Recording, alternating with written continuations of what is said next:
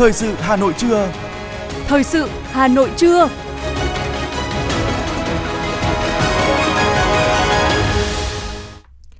Võ Nam Thu Thảo xin kính chào quý vị và các bạn. Bây giờ là chương trình thời sự của Đài Phát thanh và Truyền hình Hà Nội, phát trực tiếp trên sóng phát thanh. Hôm nay thứ tư ngày 8 tháng 3 năm 2023, chương trình có những nội dung chính sau đây. Thủ tướng Chính phủ Phạm Minh Chính gặp mặt các nữ lãnh đạo khoa học gia tiêu biểu nhân ngày quốc tế phụ nữ mùng 8 tháng 3. Chủ tịch Ủy ban Nhân dân thành phố Trần Sĩ Thanh chủ trì phiên họp chuyên đề về các dự án chậm triển khai trên địa bàn huyện Mê Linh. Hà Nội mở rộng xây dựng vùng nông nghiệp an toàn. Bộ Công Thương yêu cầu đầu mối xăng dầu chia sẻ nguồn cung, điều chỉnh chiết khấu. Ngành đường sắt mở bán vé tàu dịp nghỉ lễ 30 tháng 4 mùng 1 tháng 5. Chuyển sang những thông tin quốc tế, Hàn Quốc Mỹ sẽ tập trận thường niên quy mô lớn diễn ra từ ngày 13 đến 23 tháng 3 tới. Hai chiếc máy bay của lực lượng không quân Italia va chạm khiến cả hai phi công thiệt mạng. Hơn 1,2 triệu người biểu tình ở Pháp để phản đối kế hoạch tăng tuổi nghỉ hưu. Sau đây là nội dung chi tiết.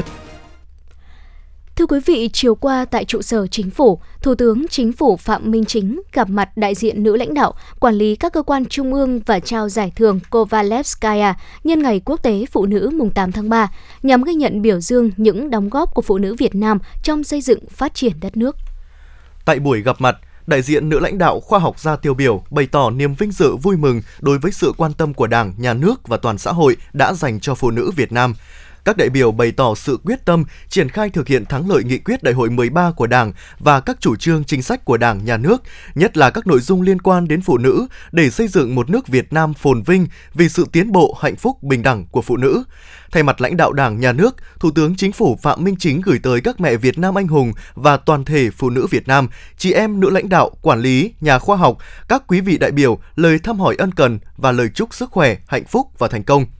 Thủ tướng cho biết, tỷ lệ nữ cán bộ lãnh đạo quản lý trong các cơ quan đảng và nhà nước được nâng cao về số lượng và chất lượng. Số lượng cán bộ, tri thức nữ tham gia nghiên cứu khoa học ngày càng tăng. Sự đóng góp của chị em phụ nữ là nông dân, công nhân, người lao động, văn nghệ sĩ, công chức, viên chức, giáo viên, nhà báo, luật sư, doanh nhân, đến các vận động viên, cán bộ ngoại giao, lực lượng vũ trang đều bền bỉ, to lớn. Thủ tướng Phạm Minh Chính nói. Người phụ nữ là vừa giữ ấm giữ, giữ ấm cho gia đình vừa giữ lửa cho gia đình nhưng mà vừa là nguồn lực là động lực để mà cho một gia đình phát triển ừ, hạnh phúc ừ, năng động và đóng góp vào cái sự nghiệp chung của đất nước. Có lẽ chúng ta ai cũng cảm nhận điều này nhất là đối với người mẹ. Chúng ta đặc biệt là đối với người mẹ người phụ nữ Việt Nam hy sinh tất cả cho con cái, hy sinh tất cả cho chồng con, cho gia đình và cho sự nghiệp của mình. Thủ tướng cũng thẳng thắn thừa nhận những khó khăn tồn tại, hạn chế trong công tác phụ nữ. Theo đó, nhận thức và thực hiện về bình đẳng giới còn hạn chế, còn nhiều phụ nữ nghèo, lao động nữ dễ bị tổn thương, việc chăm sóc sức khỏe phụ nữ còn hạn chế, bạo lực gia đình vẫn chưa được xử lý kịp thời, triệt đề. Thủ tướng yêu cầu các cấp ngành địa phương, các cấp hội phụ nữ tiếp tục quán triệt, thực hiện hiệu quả các nghị quyết, chiến lược, chương trình, đề án của Đảng, Nhà nước liên quan đến phụ nữ, nhất là công tác cán bộ nữ, bình đẳng giới, vì sự tiến bộ của phụ nữ, góp phần đạt được các mục tiêu phát triển bền vững đến năm 2030. Thủ tướng yêu cầu tạo môi trường điều kiện để phát huy vai trò của đội ngũ nữ trí thức, thúc đẩy khởi nghiệp, đổi mới sáng tạo, ứng dụng khoa học công nghệ. Thủ tướng Phạm Minh Chính nhấn mạnh. Ta rất yên tâm và tự hào phụ nữ của Việt Nam chúng ta ở tất cả các lĩnh vực. Cái lĩnh vực rất khó là nghiên cứu khoa học, mang cái thành quả khoa học cho cống hiến cho con người, cho nhân loại thì ờ, chị em cũng làm rất là tốt. Và nhân đây tôi đề nghị ủy ban ờ, giải thưởng ờ, Kovalevskaya cho Bắc Giang tiếp tục lựa chọn và tôn vinh các tập thể cá nhân nữ tiêu biểu có thành tích nghiên cứu khoa học xuất sắc, có giá trị thiết thực, tạo động lực, truyền cảm hứng và có tính lan tỏa cao trong đời sống xã hội. Thủ tướng tin tưởng truyền thống nhân hậu đảm đang, trí tuệ và công hiến của phụ nữ Việt Nam sẽ được kế thừa, nuôi dưỡng và phát triển để nuôi dưỡng tình yêu thương hạnh phúc cho mỗi gia đình và đóng góp cho xã hội, góp phần xây dựng đất nước ta ngày càng hùng cường và thịnh vượng, nhân dân ngày càng ấm no, hạnh phúc.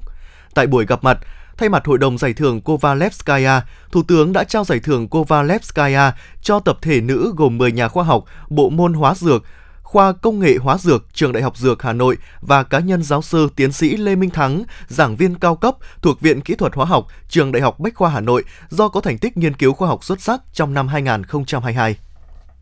Thưa quý vị và các bạn, để tôn vinh vẻ đẹp của người phụ nữ gắn với hình ảnh tà áo dài truyền thống của Việt Nam, tuần lễ áo dài diễn ra từ ngày mùng 1 đến mùng 8 tháng 3 năm 2023, được Trung ương Hội Liên hiệp Phụ nữ Việt Nam phát động với sự hưởng ứng tích cực của phụ nữ thủ đô, góp phần quan trọng hiện thực hóa mục tiêu của đưa giá trị áo dài trở thành di sản văn hóa Việt Nam.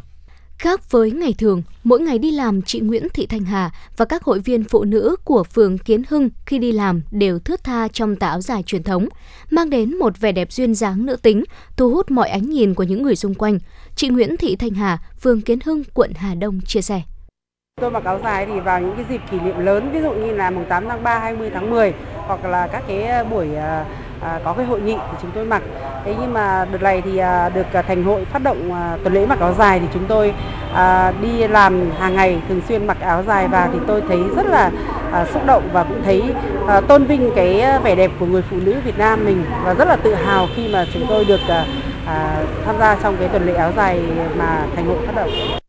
Ngoài việc phát động tới các hội viên hưởng ứng tuần lễ áo dài do Trung ương Hội Liên hiệp Phụ nữ Việt Nam phát động, Hội Liên hiệp Phụ nữ quận Hà Đông cũng tổ chức Festival áo dài xưa và nay và trao tặng hơn 800 bộ áo dài cho nữ công nhân có hoàn cảnh khó khăn, phụ nữ khuyết tật, yếu thế trong xã hội. Dạng ngời trong tà áo dài Việt trong những ngày tôn vinh vẻ đẹp cùng những đóng góp của chị em phụ nữ đối với xã hội. Từ trẻ tới già hay những chị em còn gặp nhiều khó khăn trong cuộc sống đều cảm thấy hạnh phúc và được tôn trọng. Chị Lại Hà Phương, Chủ tịch Hội Liên hiệp Phụ nữ quận Hà Đông cho hay. Cái hoạt động festival áo dài này là một cái khẳng định để mà à, điểm nhấn trong cái việc thực hiện hưởng ứng tuần lễ áo dài và đồng thời cái quảng bá giới thiệu về sản phẩm làng nghề truyền thống của Vạn Phúc. Nó gắn với địa danh lịch sử nơi Bác Hồ viết lời kêu gọi toàn quốc kháng chiến trên địa bàn quận và hưởng ứng cái việc kỷ niệm 75 năm à, Bác dạ, viết lời kêu gọi thi đua ái quốc. À, để khẳng định rằng mỗi cán bộ viên phụ nữ học tập và làm theo tấm tấm gương tư tưởng đạo đức phong cách của người bằng mỗi việc làm thiết thực để lan tỏa cái hình ảnh của người phụ nữ cũng như lan tỏa cái tà áo dài đến với cộng đồng bạn bè quốc tế. Hưởng ứng tuần lễ áo dài từ ngày mùng 1 tháng 3 đến ngày mùng 8 tháng 3, Hội Liên hiệp Phụ nữ thành phố Hà Nội vận động cán bộ hội viên, nữ công chức viên chức lao động, nữ thanh niên, phụ nữ toàn thành phố tích cực hưởng ứng. Các cấp hội phụ nữ tại 30 quận huyện thị xã và các cơ sở trực thuộc trên toàn thành phố đã và đang có nhiều hoạt động hưởng ứng tuần lễ áo dài hết sức thiết thực, ý nghĩa như tổ chức các hoạt động truyền thông về áo dài, quảng bá nét đẹp của phụ nữ với trang phục áo dài, đồng diễn áo dài, tổ chức thi bình chọn ảnh áo dài đẹp, thì nét đẹp duyên dáng áo dài, vận động quyên góp để trao tặng áo dài cho phụ nữ có hoàn cảnh khó khăn. Chị Tạ Thị Thanh Huyền, Chủ tịch Hội Liên hiệp Phụ nữ quận Hai Bà Trưng cho biết. Quá trình hoạt động một chùm các hoạt động liên quan đến ngày 8 tháng 3 cũng được các cấp hội trên địa bàn quận Hai Bà Trưng triển khai rất là tích cực. À, 30.000 cán bộ hội viên trên địa bàn quận cũng đã à, hưởng ứng phát động Ờ, uh, ủng hộ áo dài tặng phụ nữ có hoàn cảnh khó khăn uh, hưởng ứng cái chương trình mẹ đỡ đầu và hưởng ứng cuộc vận động người Việt Nam ưu tiên dùng hàng Việt Nam.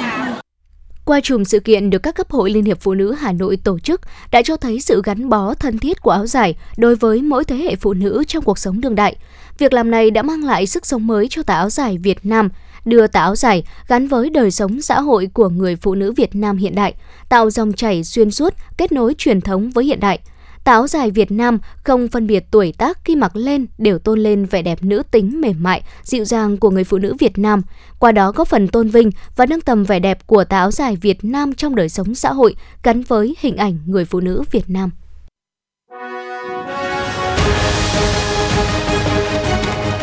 Thời sự Hà Nội, nhanh, chính xác, tương tác cao. Thời sự Hà Nội, nhanh, chính xác, tương tác cao.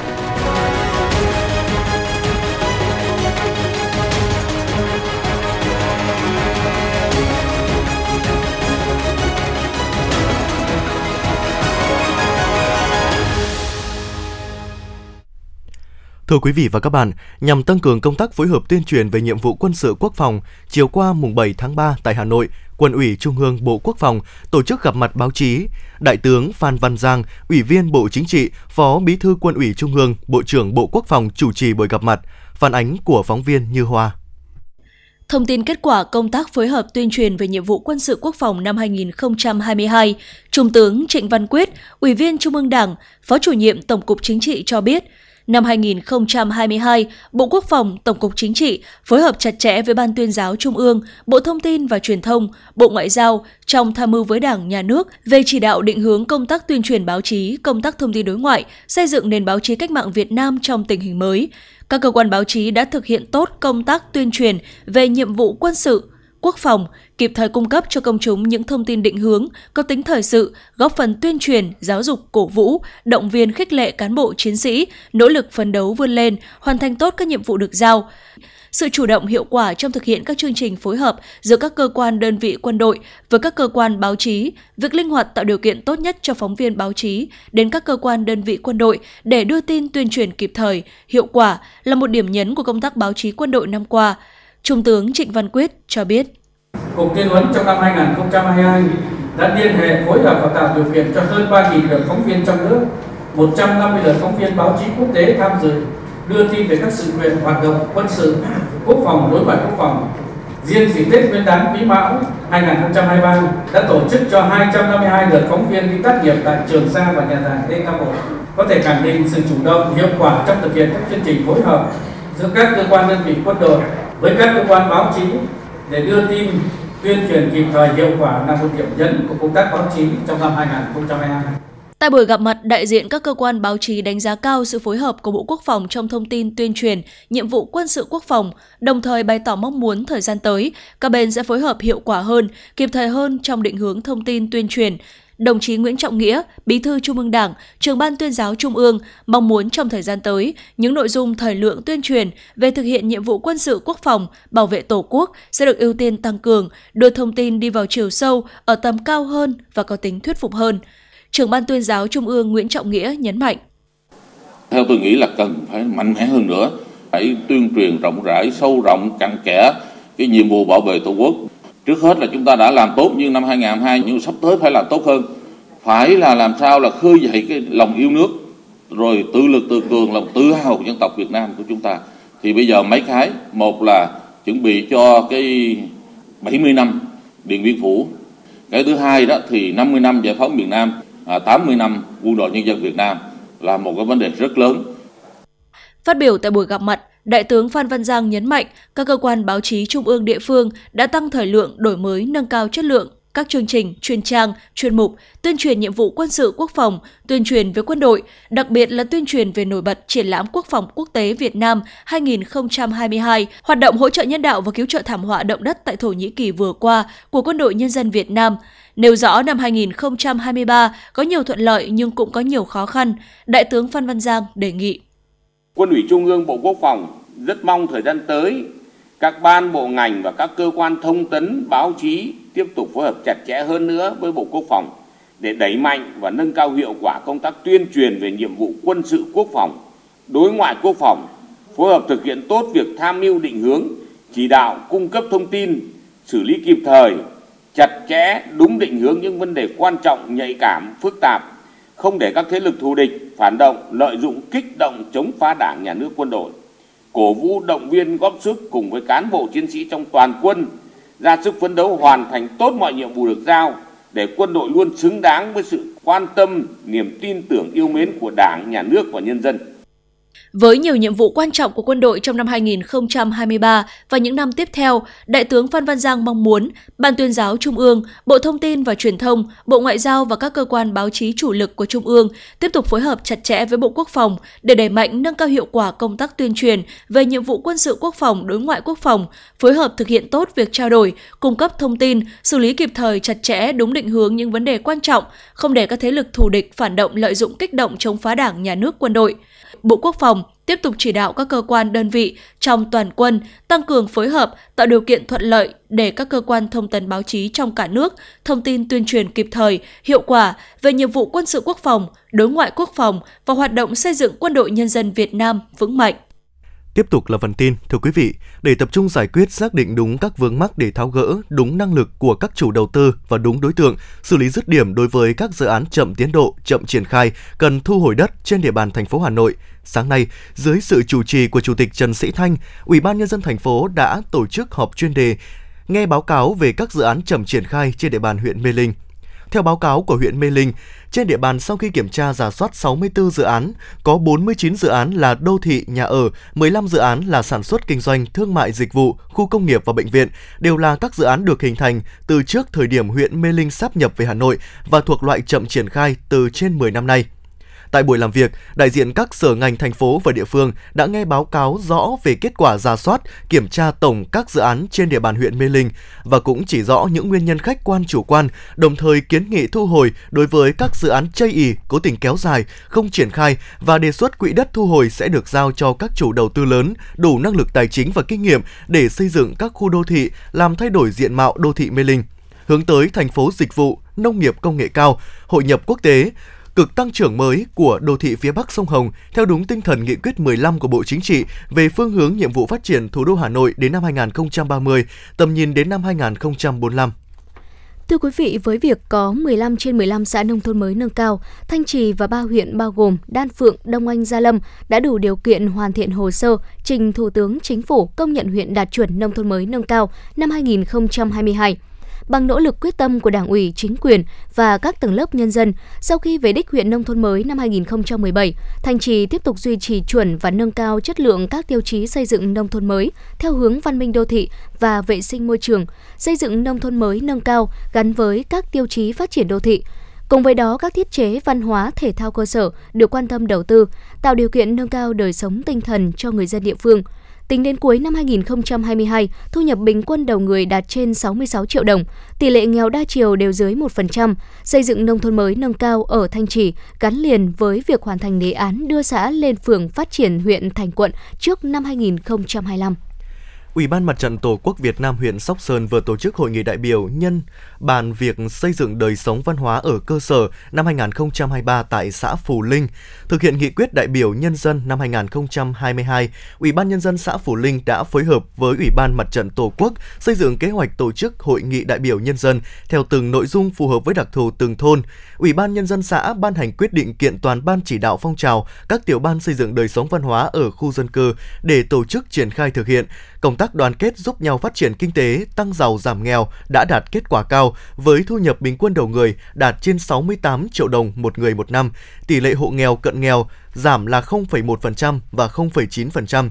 đã vận động nhân dân các thôn thường xuyên ra quân tổng vệ sinh môi trường vào sáng thứ Bảy và Chủ nhật hàng tuần. Năm 2022, số hộ gia đình đạt gia đình văn hóa trong số hộ đăng ký là 98% có 4 trên 4 thôn đạt văn hóa đạt 100%, tỷ lệ thực hiện hỏa táng đạt 95,8%. Xã đạt danh hiệu đơn vị xuất sắc phong trào thể dục thể thao năm 2022 công tác đoàn kết, phát huy dân chủ, giữ gìn kỷ cương được triển khai sâu rộng, phong trào toàn dân bảo vệ an ninh Tổ quốc tiếp tục được duy trì và giữ vững.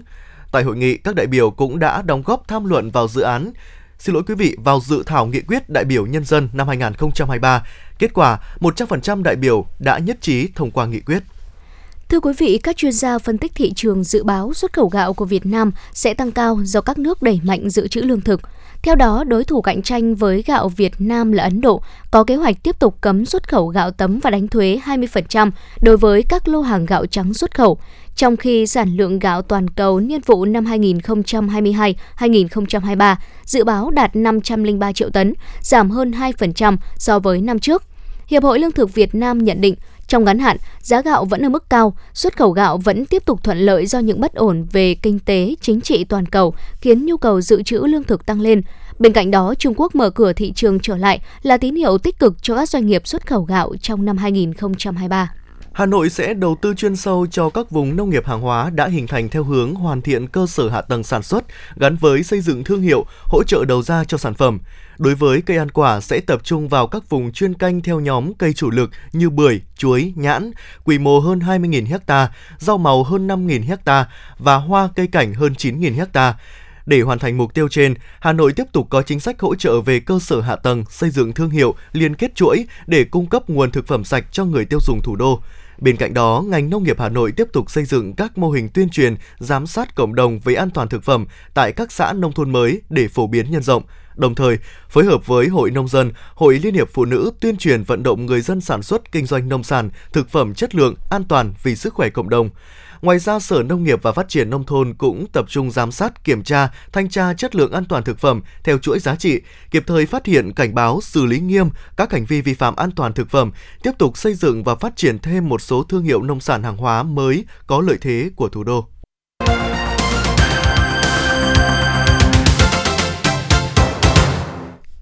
Xin được chuyển sang những thông tin khác. Thưa quý vị, theo số liệu của Cục Quản lý Lao động ngoài nước, Bộ Lao động Thương binh và Xã hội, trong 2 tháng đầu năm nay, tổng số lao động Việt Nam đi làm việc ở nước ngoài là hơn 28.400 lao động, đạt 25,84% kế hoạch năm và cao hơn 20 lần so với cùng kỳ năm ngoái. Trong đó, thị trường Đài Loan, Trung Quốc tiếp nhận với số lượng lớn nhất là hơn 14.600 lao động, Nhật Bản gần 12.500 lao động, Singapore 250 lao động và Trung Quốc là 239 lao động. Năm nay, Việt Nam đặt mục tiêu đưa khoảng 110.000 lao động đi làm việc ở nước ngoài. Trong đó, mục tiêu hướng đến là tiếp tục giữ vững các thị trường tiếp nhận lao động truyền thống và mở rộng để tăng dần số lượng lao động Việt Nam đi làm việc tại một số quốc gia châu Âu trong các ngành nghề mới với công việc ổn định và thu nhập cao. Đại diện Bộ Giáo dục và Đào tạo bác bỏ đề xuất công nhận nghệ sĩ nhân dân tương đương trình độ tiến sĩ của Đại học Sân khấu Điện ảnh Hà Nội. Theo đó, tiến sĩ Phạm Như Nghệ, Phó vụ trưởng vụ Giáo dục Đại học Bộ Giáo dục và Đào tạo cho biết, tiêu chí đào tạo tình trình độ thạc sĩ tiến sĩ so với tiêu chí đánh giá nghệ sĩ ưu tú, nghệ sĩ nhân dân khác nhau hoàn toàn, không thể quy đổi được. Hiện trong luật giáo dục và luật giáo dục đại học đều chưa có quy định về quy đổi tương đương giữa trình độ tiến sĩ và nghệ sĩ nhân dân. Do vậy, đề xuất đó không thể xảy ra. Đề xuất gây tranh cãi này được Trường Đại học Sân khấu Điện ảnh Hà Nội đưa ra tại buổi làm việc với Ủy ban Văn hóa Giáo dục của Quốc hội, Bộ Giáo dục và Đào tạo trong sáng hôm qua, mùng 7 tháng 3. Bộ Công Thương vừa có văn bản số 969 gửi các doanh nghiệp đầu mối, thương nhân phân phối yêu cầu thực hiện một số giải pháp nhằm đảm bảo nguồn cung xăng dầu cho thị trường trong nước.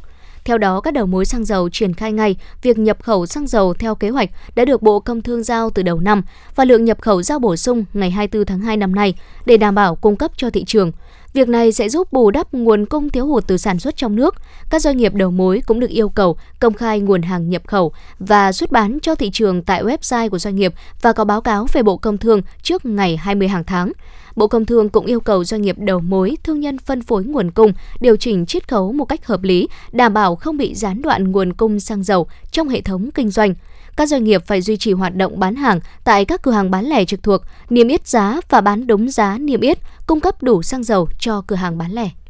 Sau thời gian thị trường xe trong nước ghi nhận tình trạng ảm đạm, doanh số sụt giảm, các hiệp hội địa phương đề xuất chính phủ gia hạn nộp thuế tiêu thụ đặc biệt và giảm 50% lệ phí trước bạ ô tô sản xuất lắp ráp trong nước năm nay để kích cầu. Theo đó, hai giải pháp được các hiệp hội địa phương đưa ra để kích cầu thị trường là gia hạn nộp thuế tiêu thụ đặc biệt trong năm 2023 và giảm 50% lệ phí trước bạ. Các chính sách này được đề nghị ban hành trong quý 1 hoặc đầu quý 2 năm nay. Chính sách giảm tương tự cho xe lắp ráp trong nước từng được chính phủ áp dụng hồi năm 2021-2022 như một cách giúp doanh nghiệp ngành này phục hồi trước tác động của dịch COVID-19.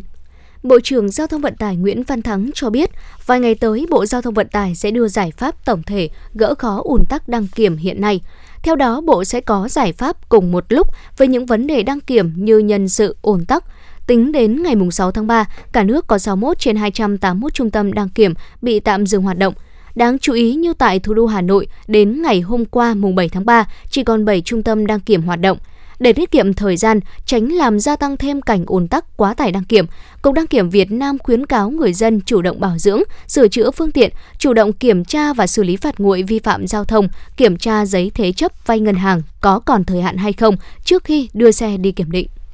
nhằm đáp ứng nhu cầu đi lại tăng cao của người dân trong dịp nghỉ lễ 30 tháng 4 mùng 1 tháng 5 sắp tới, các đơn vị vận tải đường sắt vừa thông báo mở bán vé tàu khách trên các tuyến. Cụ thể, tại khu vực phía Bắc, Công ty Cổ phần Vận tải Đường sắt Hà Nội mở bán vé các đôi tàu khách khu đoạn tuyến Hà Nội Thành phố Hồ Chí Minh, đôi tàu NA1, NA2 giữa Hà Nội Vinh và đôi tàu SE19, SE20 giữa Hà Nội và Đà Nẵng.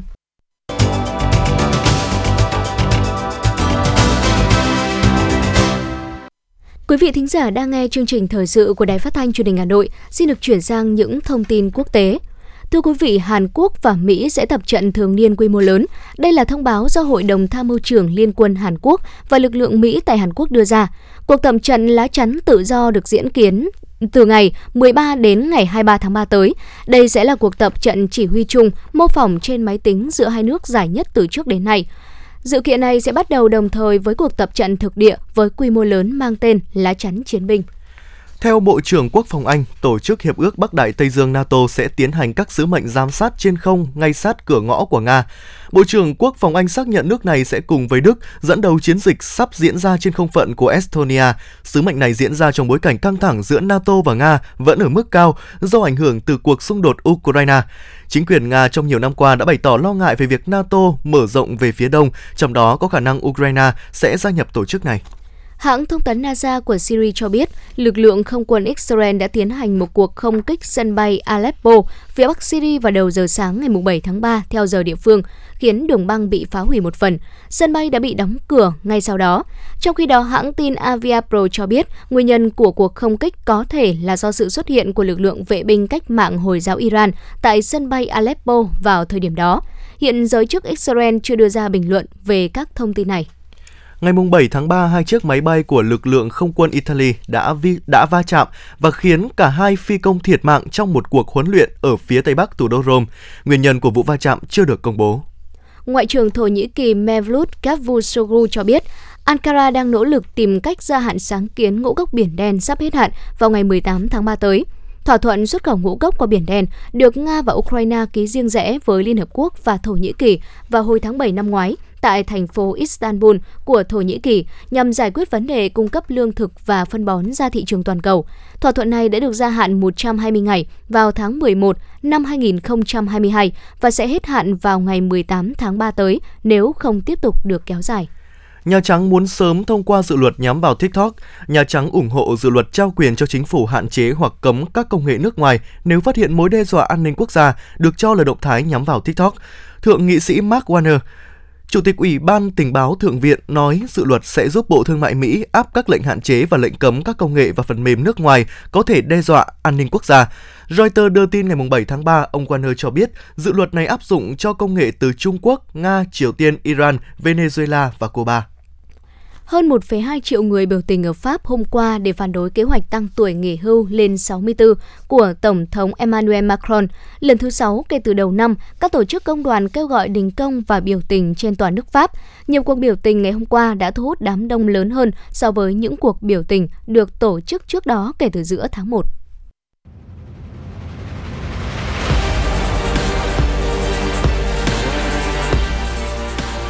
Bản tin thể thao Bản tin thể thao